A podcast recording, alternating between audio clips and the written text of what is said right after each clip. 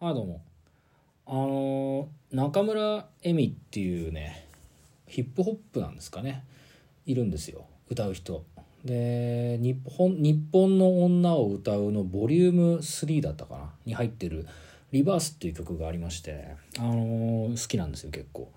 中村恵美の曲だとあの4枚目のそのこそ「ドント」とかまあ4枚目のアルバムの曲は結構いいんだけどまあ「ドント」なんかはね「笑うセールスマン」の曲にもなったし結構かっこいいんですけどでその3枚目のね「日本の女を歌う」ってタイトルだったと思うんだけどちょっと自信なくなってきたけどあれのあの1曲目の「リバース」って曲がねよくて何がいいかっていうとサビがねかっこいいんですよ。逃げられないぞっていうふうに言ってるのがねいいんですよね。まあ、でもそのえっ、と10代ちやほやされてたけどまあ年食っていくとそうも言ってられなくなって自分の言葉を見つけなきゃいけないんだけどっていうその自分と向き合わなきゃいけないっていうことからは逃げらんないぞっていう歌なんですよね。まあねそこがかっこいいし実際その通りだななんて思ってねうん逃げられないんですよねそういうことからっていうのはあってね。うん。だからなんかこう自分みたいなものをね探そうなんていうふうにアイデンティティをねこう自分探しの旅なんかをねやるわけやるわけですけど。まあ見つからないんですよね。どこ探してもねっていう話もね旅に出かけると何も見つからないっていう話を随分前にもした通りなんですが。あのそうするとね誰かの真似をしたいななんていうふうに思ってねいろいろこう今度真似を始めるんですけどね。あの例えばあのそれこそねかっこいいとやっぱ人間ってのは憧れちゃうもんでね。あのそれこそバックスじゃなく いつもは違うんだな。あのさ欅坂46のあのラストライブでリーボックのポンプフューリーを履いてるんですけどそれなんかねやっぱつい買っちゃうしね、うん、で履いてさ越に行っちゃったりなんかして。でラムズのさパーカー着てなんかあのショーン・マクベイぶってみたりとかさ別にショーン・マクベイに憧れてるわけじゃないんだけどさ。あとそれこそあれですよ。今話題のですねあのあれですねジョーカーがつけてたダークナイトのジョーカーの序盤のところで銀行強盗に入るんですけどその時に実はあのカシオのチープカシオの、えー、と電卓付き機能の時計をつけてるんですけど足もそれもね買ってます買って持ってますよ。でたまにつけてなんか越に行ってますよ。やっぱそういうこう細かいアイテムなんかはちょっと欲しいななんていうふうに思っちゃうところがまあありますよね。うん、だそういうとこはなんかうん分からなくはないなと思うんですけどね。まあでもねまあやる結局本人になりきることなんていうのは真似でしかないからね。なりきれないわけなんでね。どこまで行ってもやっぱ中途半端になっちゃうんですよね。だからこう模倣をするっていうふうに思うんだったらもうワンポイントぐらいに抑えとくかえっと全体的にこうなんて言うんですかね。えっ、とやるなら最後までちゃんとやらないと中途半端どっちにしろ中途半端なんだからかっこ悪くなるぞっていうところなんですよね。でなんですかね2010あれ2年だったかな。あのバットマンのあのダークナイトライジングっていう映画がですね公開されたのが確か2012年ぐらいじゃなかったっけ？あすごい。2012年だ。ぱり。映画に関しては本当に辞典みたいに頭に入ってんだよな。まあいいや。ダークナイトライジング2012年公開で。これねこの映画もねアメリカで公開した時に映画館であのー自分はジョーカーだっつって乱射事件を起こした人がいてでその時も何人か亡くなってたりするんですよね。やっぱりこう魅力的なキャラクターでうっぷっ鬱屈とした思いがあるとそうなっちゃうんだろうなっていうことはまあ。分かん分かんなくないっていうかまあそういう人がある一定数出てくるぐらいあのジョーカーっていうキャラクターは魅力的なんだろうなっていうのは思うし自分もねそのさっき言った通りあのカシオのちっちゃい安い時計持ってますしでもそのちっちゃいカシオの時計は実はバック・トゥ・ザ・フューチャーのあのマーティー・マーク・フライが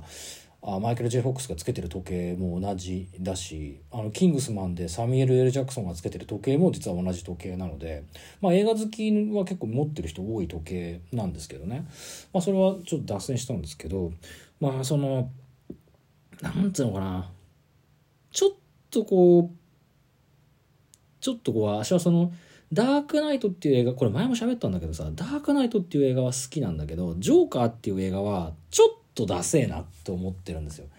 前も話何回もこの話してますけどジョーカーは結局なんでああいう動機に至ってあんなにこうダークナイトの時が怖かったかっていうのは生い立ちとかが何にも分かんないから怖いわけですよ。何にムカついてあんな行動に走ってるかっていうのがジョーカーが分かんないから怖いっていういい映画なわけでなんでジョーカーがそうなってしまったかみたいなジョーカーの誕生の話なんか全然期待もしてないし面白くもなんともないんですよね。でなっちかっていうとやっぱねそれこそ今ね欅日向桜びいきだからつい思ってしまうんですけどあの何、ー、て言うんですかねそのジョーカーみたいに地下鉄でえー、エリートをこう3人ぐらい射殺するっていうシーンが「ジョーカー」っていうね映画に2019年の公開だったかなあれはそれこそ。の映画では出てくるんですけどあのどっちかっていうとその地下鉄でこう2019だよねちょっとあ2019だ。すげえな俺ほんと。まあいいや。地下鉄でその乱射事件を起こす人間の映画よりもですねやっぱり月曜日の朝にスカートを切られる側の切られる側の人間なんですよね。あのじだから何ていうのかなこう、えっと、どっかの暗闇でストレス溜め込んであの憂さ晴らしのつもりでやってるかもしれないし自分はここにいるっていうそれだけを伝えたくてあの他人まあとそういう犯行に及ぶわけですけどその犯行に及んだつまりスカートを切られた人っていうのはさなんどういう気持ちかって言ったらさ私は悲鳴なんかあげないしあんたは私の何を知るっていうさリサのあの叫びですよね。こっちの方が断然かっこいいんだよね。アウトローだよね。絶対ね。そこになんか感銘をやっぱりどっちかっていうと自分は受けちゃうなーなんて思うからあの、ジョーカーみたいなクソ映画っつったらこれ まあいい映画なんでしょうけどねまあ僕もあの何回も見てるからまあ嫌いじゃないし分からなくはないんだけどやっぱそれよりは一個上のステージにいるのはどっちかっていうとうんまあさまあ欅びいきなところもあるんだあれですけど。うん。やっぱり月曜日の朝スカートを切られたを聞く方がなんか一個上だよね。私は悲鳴なんかあげないわけですからね。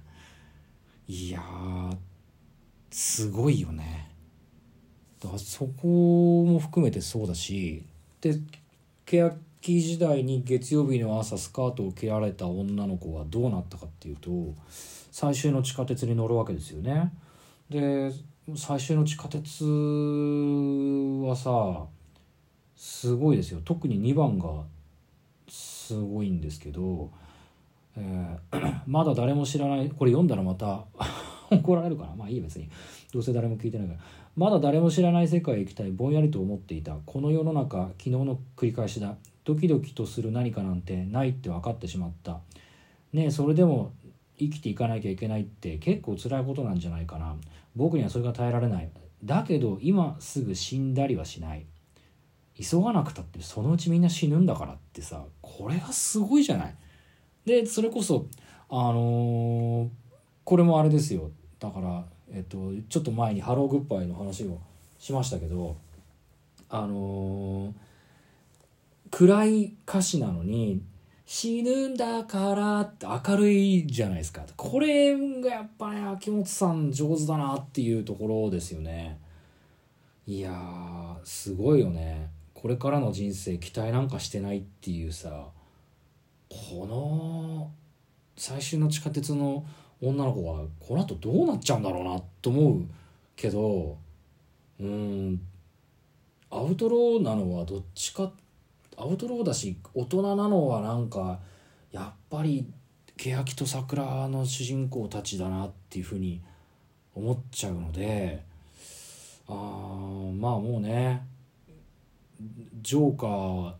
ていう映画バットマンシリーズ来年最新作公開予定ですけどまあおそらくバットマンももう見れないだまあ出てくんのかな。バットマンは見れないだろうし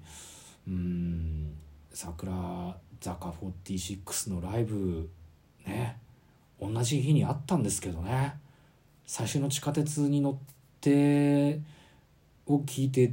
泣いてた僕。あれなんですけど僕が泣いてる泣いてない関係ないんだけどなんかそういうことの方がなんかやっぱりうん一個ステージ上だなっていうふうにちょっと思ってしまいましたっていう話ですね。あのー、ほんとね桜坂。桜坂の話はまた今度にしようか。とりあえずこの辺でさよなら皆さん。えっ、ー、と違うな。えっ、ー、と第277回放送、